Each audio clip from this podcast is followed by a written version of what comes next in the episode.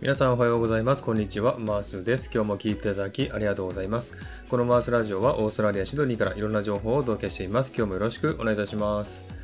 えー、さて、サクッとオーストラリア。このコーナーはオーストラリアの豆知識をエンジョイしてもらうコーナーです。96回目の今回はオーストラリアの豆知識パート66をお送りしたいと思います。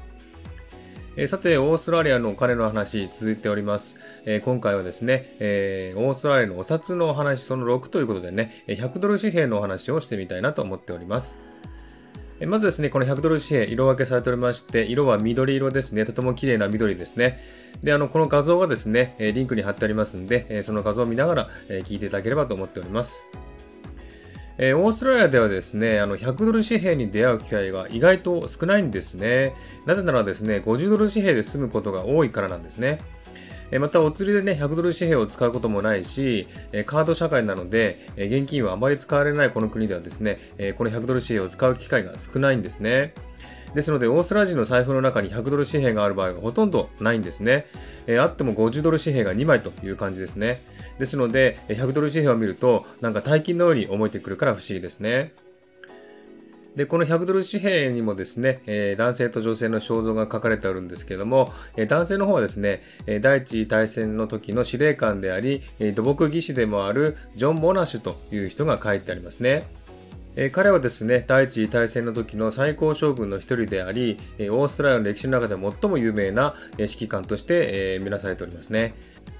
え彼はですね、土木工学を専門としており、え彼がもたらした大きな功績により、え現在ではメルボルンのね、モナシュ大学の名前に使用されるほどの英雄となっておりますね。それから女性の方はですね、オーストラリアのオペラ歌手、ネリー・メリバという方ですね。彼女はソプラノで3オクターブの声を出すことができたと言われ、1888年以降にロンドンやパリなどの主要歌劇場で歌い、大成功を収めましたね。オーストラリアで初めて世界に認められたオペラ歌手の一人です。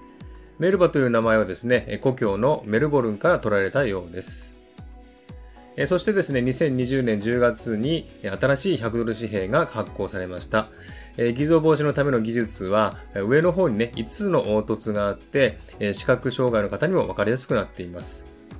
またこの100ドル紙幣にはオウムが書いてあるんですけれども、このオウムはですね、オウメンフクロウと言いまして、英語ではオーストラリアンマスクスアウルというものでしてね、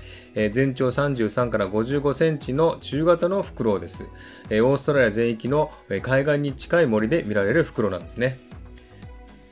またその他のですね、視覚による技術はですね、3D の内輪の絵があったり、蛍光で光る袋があったり、紙幣をね、左右に傾けると、袋の羽の色が変わったり、羽ばたいているように見えたりですね、100の数字が表裏に変わったりする、そんな技術も見せられておりますね。そんな技術をですね、サイトで見ていただけますんで、サイトのリンクを貼っておきますんでね、ぜひ見てみてくださいね。はい、今日はですね、100ドル紙幣のお話をしました。いかがでしたでしょうか？